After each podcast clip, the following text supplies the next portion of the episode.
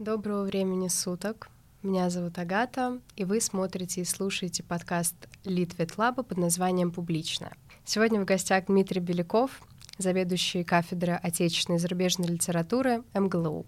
Добрый вечер. Дим, ты занимаешься литературой, и в особенности немецкой литературой. Ну, можно и так сказать. А в целом для немецкой литературы, как мне кажется, были свойственны аналогичные этапы развития, как и другим европейским литературам, но все равно имела некоторые черты историческая часть формирования германского государства. Например, в принципе, тяжелая вообще участь Германии, как, например, страшный кризис э, во время фашизма, постоянная раздробленность Германии, она оставила свой след, но, тем не менее, литература немецкая не потеряла лицо. Ну, в общем, это правильно, и тут надо сразу сказать, что мне, в принципе, близка точка зрения твоя в каком смысле? В том смысле, что все-таки мы, когда говорим о литературе, мы говорим не о какой-то такой музейной реликвии, которая покрыта пылью и где-то там в некой полке находится, которую можно раз в год или раз в жизнь приоткрыть, э, что-то там посмотреть, полистать, закрыть, и никак она больше не связана ни с повседневностью, там, ни с историей, да, ни с какими-то реальными проблемами, желаниями людей. А, что касается именно специфической какой-то истории да, немецкой литературы, ну, тут, мне кажется, у каждой нации есть свои взлеты, свои падения, экономические, э, политические, исторические, культурные. И это все, в общем, так или иначе отражается в литературе. И мне на самом деле, как исследователю, всегда интересно прежде всего именно это, как отображается вот эта историко-культурная да, э, специфика в художественных текстах. Поэтому да и нет. То есть это, в принципе, можно применить к любой литературе, на самом деле. И в этом, с, с моей точки зрения, максимальный интерес. Вот так бы я начал.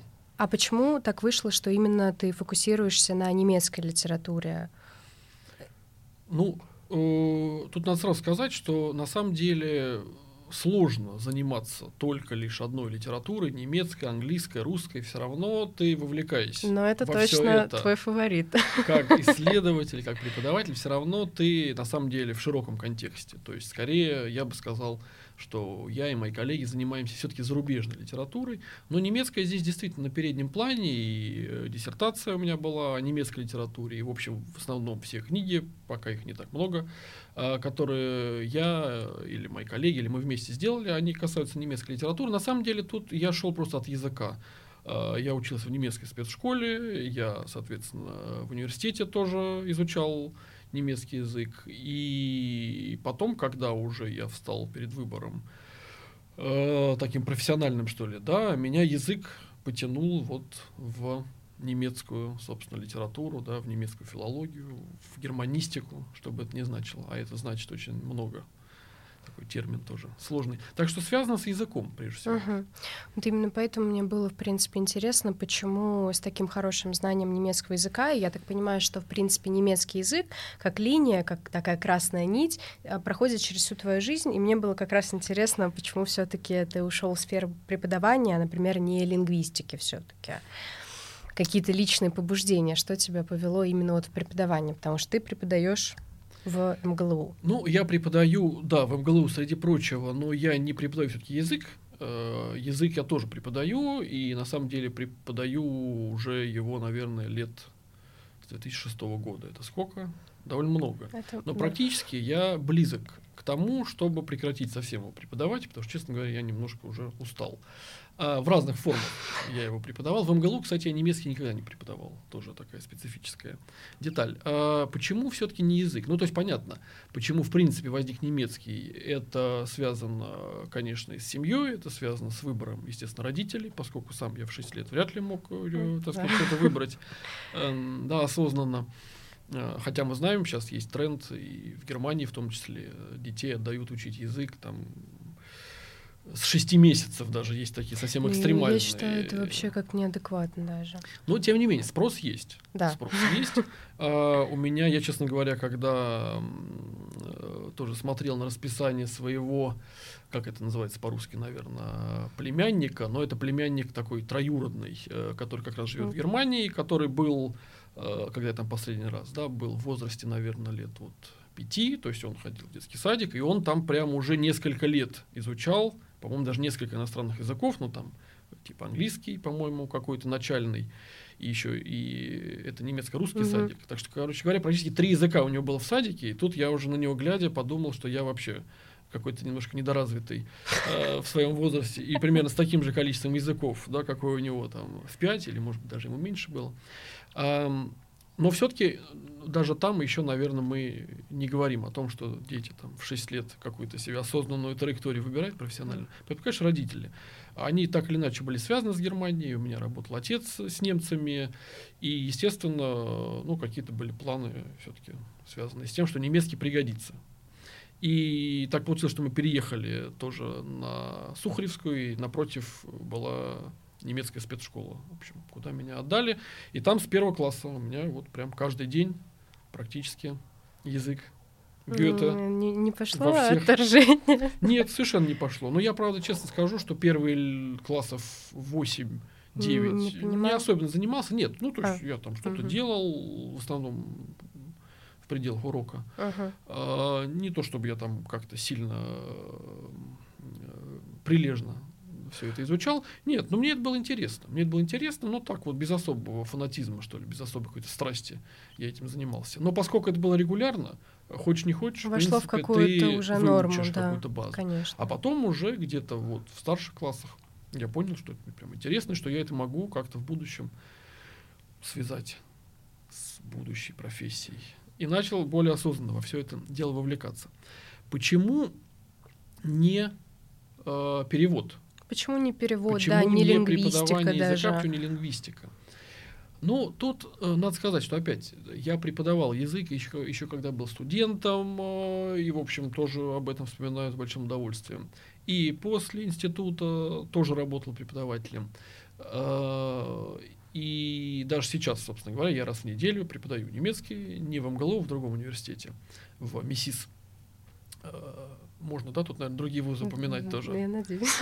Если что, вырезаем. МГЛУ — самый лучший университет. И, э, понимаешь, все-таки хочется заниматься, и я это понял, когда, собственно, я себя попробовал в исследованиях, да, созданием чего-то нового. Это совершенно особое чувство, даже пусть если это вот совсем какие-то крупицы да, нового ну, условно, нового знания. Чем вообще занимается исследователь, чем занимается наука, в том числе гуманитарная? Она создает новое знание. А, вот все-таки процесс создания нового – это совершенно особые ощущения. И когда ты этот опыт получил, эти чувства испытал, как-то вот уже от репродукции хочется уйти. А преподавание языка, в принципе, это, ну, скорее репродукция. То ну есть да, есть вот правила известных, нового, да. ты их доносишь ну и вот как-то все идет скорее так по накатанной. Может быть, есть люди, которые и вот в этом процессе могут какие-то открывать новые грани, но тогда нужно иметь склонность, видимо, к педагогике, как именно к науке. Да. Я этим занимался скорее как практик, поэтому тут я ничего нового не открыл и немножко на определенном этапе как-то устал от вот этого воспроизведения. Вот. А в науке все-таки создание нового. Ну, еще у тебя отлично получается создавать новое как раз а, непосредственно в университете, где ты в основном преподаешь, я так понимаю, это МГЛУ все-таки. Да, конечно. И помимо всего прочего, преподавания очень много проектов. Как вообще удается их совмещать? Например, главное, наверное, что можно назвать твою деятельность, это как раз лаборатория Litvet Lab. На нее уходит огромное количество времени, морального, физического. Я ассистент Litvet Lab. Между, Между прочим. а, как, как... Приветствую. Да, здравствуйте. А, и помимо Litvet Lab, например, литературная вертикаль, также ты стал совершенно вот недавно руководителем магистрской программы. То есть это бесконечно какой-то поток идей, мыслей, как раз у тебя также получается создавать что-то новое и делиться с этим людьми, которые, ну, тоже не связаны с наукой, что-то связано, а что-то нет. А как удается вообще совмещать преподавательскую деятельность, потому что я думаю, что преподавательская деятельность, она занимает тоже очень много сил, моральных, мне кажется, в основном, потому что ну, нужно такое, отдаваться полностью студентам, особенно когда такой преподаватель, как ты, а, отдаешься полностью. Я тоже преподаю чуть-чуть языки, и я понимаю, что это тяжело. А особенно, когда ты работаешь на огромную аудиторию. И при этом как остается сила генерировать что-то новое и интересное для людей. Продолжай. Мне нравится. Даже можно ничего не отвечать. Но смотри, на самом деле, да, про преподавание это самое главное. А, сейчас э, действительно я по большей части преподаю историю литературы, да, это прежде всего лекции, это семинары. И я, с одной стороны, сказал, что вроде как преподавание это скорее репродукция, какая-то ретрансляция уже имеющегося знания. Вот применительно к языкам, в моем понимании, это скорее так, применительно к таким дисциплинам, как, скажем, литература, да, которой я занимаюсь, это немножко не так, потому что, ну, ты, наверное, тоже понимаешь механизм, условно, ты читаешь лекцию, у тебя есть, конечно, какой-то конспект, есть какой-то план, но ты не читаешь ее по бумажке, да, все равно это некий творческий такой, да, ну, да. А, акт, и иногда ты, как бы отступая условно от плана, э, набредаешь на какую-то новую мысль, а тут уже начинается вот эта магия такая преподавательско-научная, потому что тут какой-то ты для себя самого неожиданно новое слово сказал, тут какая-то мысль появилась, потом какой-то тезис ты набросал, потом уже и статья возникла, потом уже и чего-то еще там такое в проектах научных возникло. То есть с точки зрения преподавания, скажем, литературы, а, можно, я к, к своему возвращаюсь к предыдущему тезису, да, сказать, что здесь как раз велик шанс того, что ты не только ретранслируешь, да, уже что-то имеющееся, а неожиданно, вот, собственно, по ходу там лекции или, или по ходу семинара, uh, уже возникают какие-то новые такие Э, зацепки. Я вот тоже приведу пример. Недавно как раз у нас была лекция, даже, по-моему, э, с вашими коллегами-журналистами, и там речь шла о Фаусте. Тоже текст, понятно, уже про него все все сказали, все все написали. Можно просто излагать вот какие-то хрестоматийные вещи, казалось бы. Но не хочется этого делать, хочется всегда как-то поэкспериментировать, какие-то новые грани да, открыть, что-то такое новое вычитать как сейчас делает, например, на Западе очень распространенная феминистическая критика, феминистическое литературоведение. Да, они говорят, да, все тексты уже вроде изучены, но изучены да они как? Изучены они с маскулинной точки зрения филологической. А вот с женской точки зрения. А нужно да. их теперь все перечитать вот в этой новой оптике. И там, оказывается, такие будут пласты смыслов, которые до этого вы как-то, товарищи, игнорировали. Место, в принципе. Да, это тоже имеет место, это вот сам подход. То есть реально в том же Фаусте можно вычитать, можно вычитать, совершенно точно. Это вот не фигура речи, а, а прям реальный процесс, какие-то неизведанные еще в должном образом смысле. И на лекции, точнее на семинаре, да, одна из коллег даже наших общих а, знакомых а, говорит, ну а что Фауст? Фауст это вообще какой-то, значит, старый манипулятор, который вы говорите, что он какой-то просветитель, что он там всех спас, что он там какой-то прогресс, значит, да, развивал. А он вообще тут, значит, совратил девушку, тут убил, значит, э, старушку. И при этом вы все говорите, что это там рукой нечистой силы все, так сказать, да, осуществлялось. Тем самым как-то вот его э, оправдывая. Фауст как наглый манипулятор – вот это для меня лично была точка это зрения довольно новая. Да. И я даже потом через, э, может быть, неделю уже читал в другой аудитории по Фаусту лекции, и я, как бы сказать, добавил вот эту точку зрения в число вот тех хрестоматийных, и получилось очень хорошо. И прям все так воодушевились, что я еле успокоил публику. Дорогие То есть это друзья, вот процесс. Это самая настоящая агитация. С положительной точки зрения всегда отвечать на семинарах 100%. и высказывать свое мнение, даже если вам кажется, что оно может быть какое-то глупое, не общепринятое. Вот такой результат.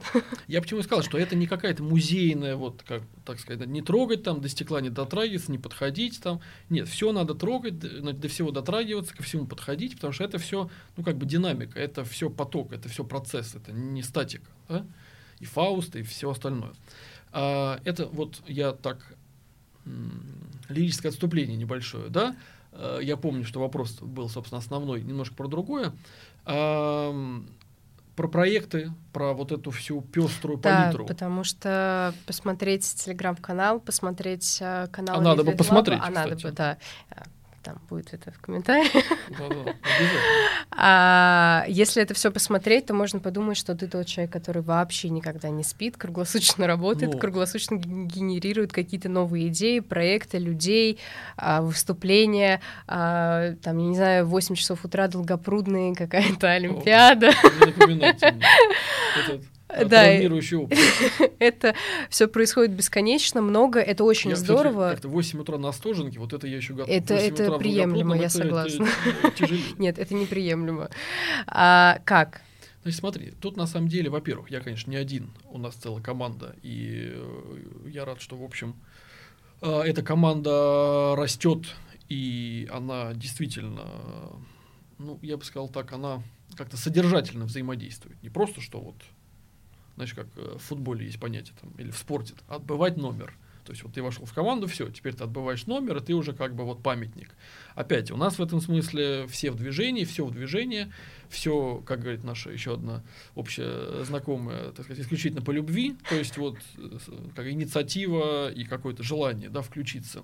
Одно не спускается сверху, там не то, что там дайте мне, скажут, факультета по три ну, единицы, что там, э, личного состава, да, вот мы не в таком работаем, по этому формате. То есть это команда, это живой как бы организм, это, естественно, Э, личное какое-то желание э, да, во все это вовлечься. Ну, а с другой стороны, понимаешь, на самом деле, мы же с тобой говорим про университет. Да. Университет вообще-то, так я на всякий случай напомню, он, в принципе, и создан довольно давно, как структура, где не только люди учатся. В чем, условно, главное отличие школьного учителя, скажем, от университетского преподавателя? Ровно в том, что университетский преподаватель во-первых, занимается исследованиями, и это его главное отличие, да, нас учил Гумбольд, чему? Э, единство образования и науки. Да. Но, среди прочего, мы очень часто говорим, все чаще, э, и это тоже здорово, вот так называемой третьей миссии университета, и это на самом деле тоже как бы прописная истина, еще должна быть какая-то социальная миссия, еще должна быть какая-то такая общественная э, значит, движуха. И это тоже на самом деле, в принципе, по-хорошему неотъемлемая черта любого университета. Если мы посмотрим там, на немецкие университеты, на американские университеты, то это везде есть. Да? Это важный актор э, значит, ну, как бы в общественной жизни, да, там, города, региона, то есть это площадка. А, и в этом смысле я не считаю, что мы вот какое-то делаем там из ряда вон выходящее дело, да, а, в принципе, в моем понимании, так и должно быть. Другое дело, что тут ты правильно сказала, что там ты и там, ты и там, ты и там. По-хорошему, наверное, все-таки это должны немножко делать разные люди, но мы к этому придем. Обязательно. Как бы, команда, в это в общем, верим. Команда, она будет развиваться, и в конечном счете, наверное, мы придем к тому, что там, у одного э, коллеги там будет вот да, специфика, там, фокус условно направлен на это, там, на проекты, у другого на науку, у третьего на образование. А, но пока мы, в общем, только начинаем, поэтому мы Пока все во всех ролях. Но в целом это нормально. То есть проекты должны быть, если мы просто как бы учим, то мы тогда превращаемся в курсы, в нашем случае это еще опаснее, потому что мы превращаемся явно в курсы иностранных языков. Ну, Их да. очень много, с ними конкурировать ну, мы не сможем, и да. это просто странная постановка вопроса. Поэтому это должно быть. И нам нужно всеми правдами и неправдами искать, на самом деле, как бы ресурсы, прежде всего человеческие, для того, чтобы это все как бы развивалось. Ну и про проекты ты сейчас их всем представила так ярко и в то же время лаконично, как я не умею, я даже не буду сейчас это воспроизводить. А скажу лишь, что тут, среди прочего, еще есть и финансовая, на самом деле, составляющая, потому что э, все эти проекты, ну не все, скажем, некоторые из которых ты сейчас назвала, э, они же, собственно, финансируются как раз-таки из каких-то там да, фондов, из каких-то источников внебюджетных. И это на самом деле ну, да, тоже вот, очень например, важно. Та же вертикаль. Или вертикаль, да, как раз. Да, это э, проект правительства Москвы, направленный на то, чтобы московские школьники как-то расширяли свой кругозор. Но это то, что называется гранты, это все, в общем, известные слова. Это проводится конкурс, туда университеты, какие-то структуры да, подают заявки. Э, комиссия это все оценивает и говорит, да, победил тот и та, они получают средства на, собственно, реализацию заявленного проекта. Вот мы также с коллегами эту заявку подали, она среди прочих по-моему, 10 от нашего университета была поддержана, мы получили средства, и теперь мы реализуем этот проект, естественно, развивая в том числе э, ну, как бы нашу структуру, которая занимается этим проектом. То есть это еще и возможность как-то улучшить финансовое положение не то, что там вот прям какие-то, да, суперсредства, которые можно тратить на все, что хочешь, нет, это, естественно, все жестко регламентировано, но в любом случае это средство так или иначе связано с развитием. Для университетов, как бы российских, не секрет, что эта история важная, да, потому что с финансированием есть проблемы, ну, как бы, так сказать, с чисто бюджетным. Угу. Да? Так что этим надо заниматься еще и вот с точки зрения дополнительных финансовых возможностей. Хочу добавить одну важную вещь насчет лаборатории, возвращаясь к ней совсем ненадолго. Из личного опыта, что я могу подметить насчет Литвет Ламба, это, мне кажется, очень важно, очень здорово, то, что лаборатория развивается не только в ключе университета, то есть, да, стартовала университетская история, которая базируется на вузе, на каких-то преподавателях, студентов, волонтерах, то есть люди университетские, но она развивается в таком ключе, в такой траектории, что туда привлекают совершенно другие люди, которые связаны не только там с вузовским образованием, а абсолютно все-все-все, и это очень здорово, то, что э, лаборатория выходит за рамки Конечно. МГЛУ. Конечно. Это всегда очень здорово, это интересно, И привлекать это, других. Цель, ну... Да, мне кажется, это очень грамотно с твоей стороны выстроить такую траекторию, потому что, согласись, когда проект ограничивается только университетом... Нет, ни в коем случае. Нет, это может иметь э, место тогда, когда, ну, это какие-то вот совсем там студенты первого курса, им нужно просто вот э, что-то как бы да, обкатать, скорее, какую-то да, свою да. идею. Но в целом я с тобой совершенно согласен, и это очень важно выходить за пределы, естественно, университета, потому что иначе вот это, как это называется так, э, на языке кулинарных метафор э, вариться в собственном соку, и вот это все, это нехорошо это вот э, все, так сказать, пресловутые выходы за границы, э, чего там, зоны комфорта и вот это все. Из этого надо выходить, потому что иначе, иначе непонятно, в чем социальная миссия это, да, то есть здесь должны вовлекаться э, все новые, новые, новые стороны. Как в идеале это должен быть и бизнес, который какой-то свой имеет интерес, там тот же книжный бизнес, если мы говорим, допустим, про литературу, да, какой-то издательский. И, э, естественно, там какие-то, значит, школьные, условно, там, да, структуры, и э, какие-то креативные индустрии, как мы сейчас говорим, да, э, и, ну, и, и, и, и, и, и так далее, да, и какие-то международные, значит, да, истории, фонды, гости, туристы, я не знаю, кто хотите, политики, государственные какие-то структуры.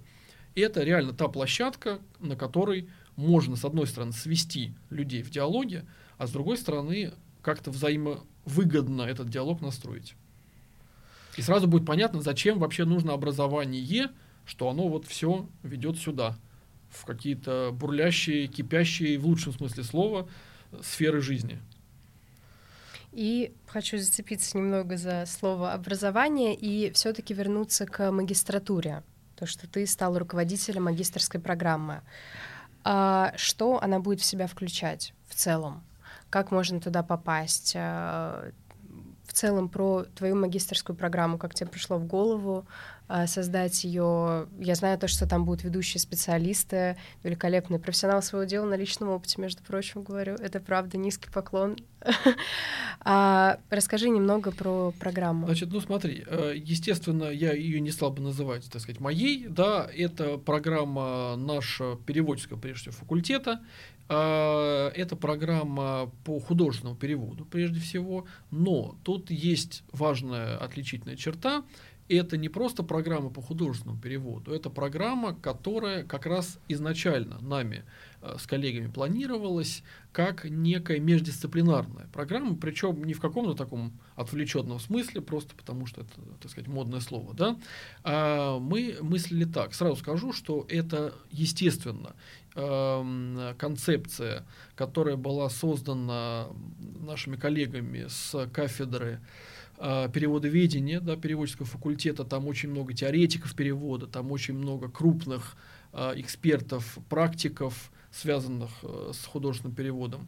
Я к этому подключился уже на одной из, э, так сказать, последующих стадий, да, а, и мне кажется, что сейчас нам удалось прийти действительно к какому-то уже, как бы сказать, предварительному такому, да, виду этого продукта, потому что на самом деле с точки зрения документов, с точки зрения юридической, а, эта программа вот только-только-только начинает э, оформляться. Опять не с точки зрения содержательной, с точки зрения юридической. Значит, там идея очень простая. Художественный перевод. Мы все знаем, что это такое, мы все, так сказать, читаем книжки, мы все понимаем, что сейчас в том числе, может быть, даже особенно возрастает роль литературы как некоторой площадки диалога культур, соответственно, растет спрос на качественный художественный перевод.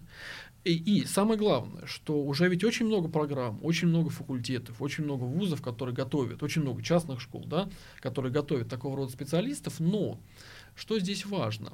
Мы эту программу назвали так. Художественный перевод, литературные традиции, креативное письмо. Сразу скажу. Это, так сказать, особое, особый повод для гордости. Впервые в, в названии в названии образовательной программы в нашем университете звучит слово креативный. Это маленькая. Это победа. Еще одна победа, да, да. наша общая. А, что все это значит? Это опять не набор красивых слов, это совершенно как бы концептуальная такая цепочка, концептуальный ряд. Чтобы не, как бы, не погружаться да, в детали, может быть, не для всех интересно, скажу а, только лишь, э, только лишь одно. Это э, художественный переводчик, который, э, с одной стороны, э, владеет знаниями основ литературоведения, то есть, собственно говоря, науки о литературе, он понимает, как функционирует художественный текст с научной точки зрения, да, по каким он, собственно, канонам живет и как принято, собственно, в исследовании да, к нему подходить. Э, это важно. Почему? Ну, например, вот мы недавно тоже проводили мероприятие, большую выставку в конце прошлого года, посвященную юбилею Юнтера Грасса. Да, это общем, такой понятный крупный автор, э, лауреат Нобелевской премии по литературе. Э, проводили выставку, и у нас выступал как раз один из его наиболее таких выдающихся переводчиков, Борис Хлебников. И он, собственно говоря, сказал очень интересную вещь. Э, все романы Грасса это на самом деле один большой роман. То есть Грасс на протяжении своей, всей своей жизни писал один большой роман. И это просто как глав получается. Совершенно верно. И здесь вот э, получается, что если переводчик не, не понимает сущности вот этой специфики грассовской, то он при всем своем как бы мастерстве, при всей своей значит, лингвистической подготовке, он рушит целостность художественного мира. Это я к вопросу о том, как важны вот эти литературоведческие знания, просто на одном конкретном примере, да, для качественного художественного перевода. И во-вторых, мы подумали, что э, очень важным и таким содержательным плюсом станет, собственно, откуда здесь креативное письмо-то, да, э, владение ключевыми навыками, ну, собственно, по созданию художественных текстов. То, что называется литературное мастерство, то, что называется креативное письмо, опять-таки мы взяли такую более живую да, формулировку. Потому что на самом деле переводчик художественный, вот этот э, современный, да, в современных реалиях рынка, он должен и эту сторону процесса знать. Ну, например, есть такое понятие, как условно, смысловое достраивание. Уже сам этот термин, да, перевода ветческий, он показывает, что вообще-то знать, что э, скрыто в тексте вот с точки зрения создателя, да, и это на самом деле тоже важно. А иначе как ты будешь, так сказать, достраивать? А, вот, собственно, две э, таких важных отличительных черты этой программы. Ну и кроме того, хотелось бы сделать, и мне кажется, мы сейчас вот делаем важные шаги на этом пути, программу, ну как тебе сказать, такую с человеческим лицом. Вот ты, собственно, сейчас сразу сказала, что там действительно много специалистов ярких. Это и переводчики, это и специалисты по русскому языку, и по литературе, по литературоведению, и современные писатели, в том числе практики, да, а, это программа с человеческим лицом. Вот не просто какая-то такая вот безликая, согласно какому-то неведомому стандарту и в ГОСу сделанная, и непонятно, так сказать, кем востребованная, и непонятно, как вообще люди, так сказать, к ней приходят, а очень прозрачная. С точки зрения э, как бы абсолютной доступности всей Э, как бы информация об этой программе, да, никаких здесь нет закулисных секретов и тайн. И с точки зрения понимания того, что за люди ее создают и что за люди на ней работают, э, а точнее будут работать, потому что первый набор у нас будет в сентябре, да. А, ну и вообще с точки зрения какой-то открытости, с точки зрения того, насколько интенсивно интегрированы вот в эту программу те же просветительские проекты. Да? Это вот, извини, такое модное слово, некая экосистема такая. Она, с одной стороны, научно-практическая, я бы сказал, поскольку перевод все-таки это дело практическое. Да? Безусловно, да. А, а с другой стороны, креативная, да, творческая. Вот такая научно-практическая, творческая экосистема. А, вот как хотелось бы двигаться в этом направлении. У нас, знаешь, часто говорят, так, у нас сегодня в университете значит, день открытых дверей. Вот все приходите, значит, задавайте вопросы, мы вам покажем себя с лучшей стороны. Вот мы хотим сделать такую программу магистерскую, как бы открытых дверей, а еще лучше э, университет, да, наш превратить в такой университет открытых дверей, который будет вот в таком модусе работать не только два раза в год, да, а, собственно, круглый год. Это вот такая стратегическая, если угодно. История, почему я сейчас вдруг слово стратегия вспомнил, мы сейчас, на самом деле, довольно активно работаем в университете э, над созданием стратегии развития до 2032 года, ну, то есть на 10 лет, получается, да. да? А, и это действительно важно. То есть, вот, мне кажется, без этого мы потеряем, как университет, сейчас я уже говорю не про магистерскую да, угу. программу, как университет потеряем некие конкурентные преимущества. Безусловно, потому что, мне кажется, абсолютно любой продукт, он должен всегда развиваться, идти в ногу со временем, потому что, что было модно, хорошо, здорово, востребуемо в определенный момент, это не значит, что это останется Конечно. на всю жизнь, поэтому абсолютно согласна, особенно как студент, обучающийся в данном университете, я всегда искренне радуюсь, когда университет делает какие-то новые шаги, новые маленькие победы, про которые мы говорили. Всегда очень приятно видеть, как э, ну, развивается какой-то продукт, особенно когда ты длительное время в нем находишься, ты уже проникаешь э, всеми корнями в данный университет, в людей, какие-то программы, мероприятия. И всегда радостно, когда идет какое-то развитие, рост. Это Нет, здорово. корни это все совершенно здорово. Ты правильно сказал, пускаем корни. Но тут опять главное, пустив эти корни, как бы сказать, вот не остаться в пределах да, вот совсем это этого горшка. То есть их как-то надо пустить, продолжая твою метафору, а потом вот как-то... И дальше расти. Да, как-то расти вот через окна, чтобы это все проникало куда-то вовне, да, не остаться в пределах этого дома, как бы он ни был хорош, просто потому что сейчас так не работает, да, как бы современный рынок э, и академический, и э, какой угодно. Да. Он вот так не работает. Одними корнями тут сыт не будешь. Дим, очень радостно знать то, что в пределах нашего университета МГЛУ, а также за его пределами есть такие креативные люди, а также профессионалы своего дела, как ты. Поэтому как могу... мы. Как мы, да. Это важная ремарка. А, поэтому хотелось бы пожелать только успехов в новых проектах, чтобы они не кончались, чтобы твой креатив только шел в гору и то, что мы дальше развивались. Я думаю, что вместе мы это совершенно точно сможем сделать. Да, я абсолютно согласна. Спасибо. Спасибо за беседу. А вам, дорогие слушатели и зрители, спасибо большое за внимание и до новых встреч. Пока.